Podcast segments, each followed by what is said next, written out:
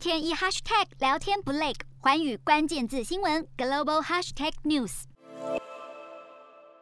一阵惊声尖叫，乘客在车厢内狂奔，还可以看到另一节车厢已经起火，冒出浓烟。最后，民众在列车靠站后也不管门开了没，直接跳窗逃生，保命要紧。东京的京王电铁列车发生随机砍人事件，列车在国林站时，一名男子持刀刺伤了一名坐在座位上的七十二岁乘客，随后在车厢内泼洒打火机油并点火，造成第五车和第六车之间起火，部分座椅被烧毁。被刺伤的七十二岁男子重伤昏迷，而另另外十六人因为吸入烟雾受伤送医。东京警视厅表示，凶嫌名为服部公太，现年二十四岁。他在当天晚上身穿了小丑西装上车，由于正值万圣节，因此现场没有人起疑。案发后，他供称杀人是因为想被判死刑，还表示犯案手法是参考了今年八月发生的小田急线随机砍人事件。对此，东京警视厅以谋杀未遂罪逮捕了这名嫌犯，目前也正在调查整起案件的细节。日韩焦点全面掌握，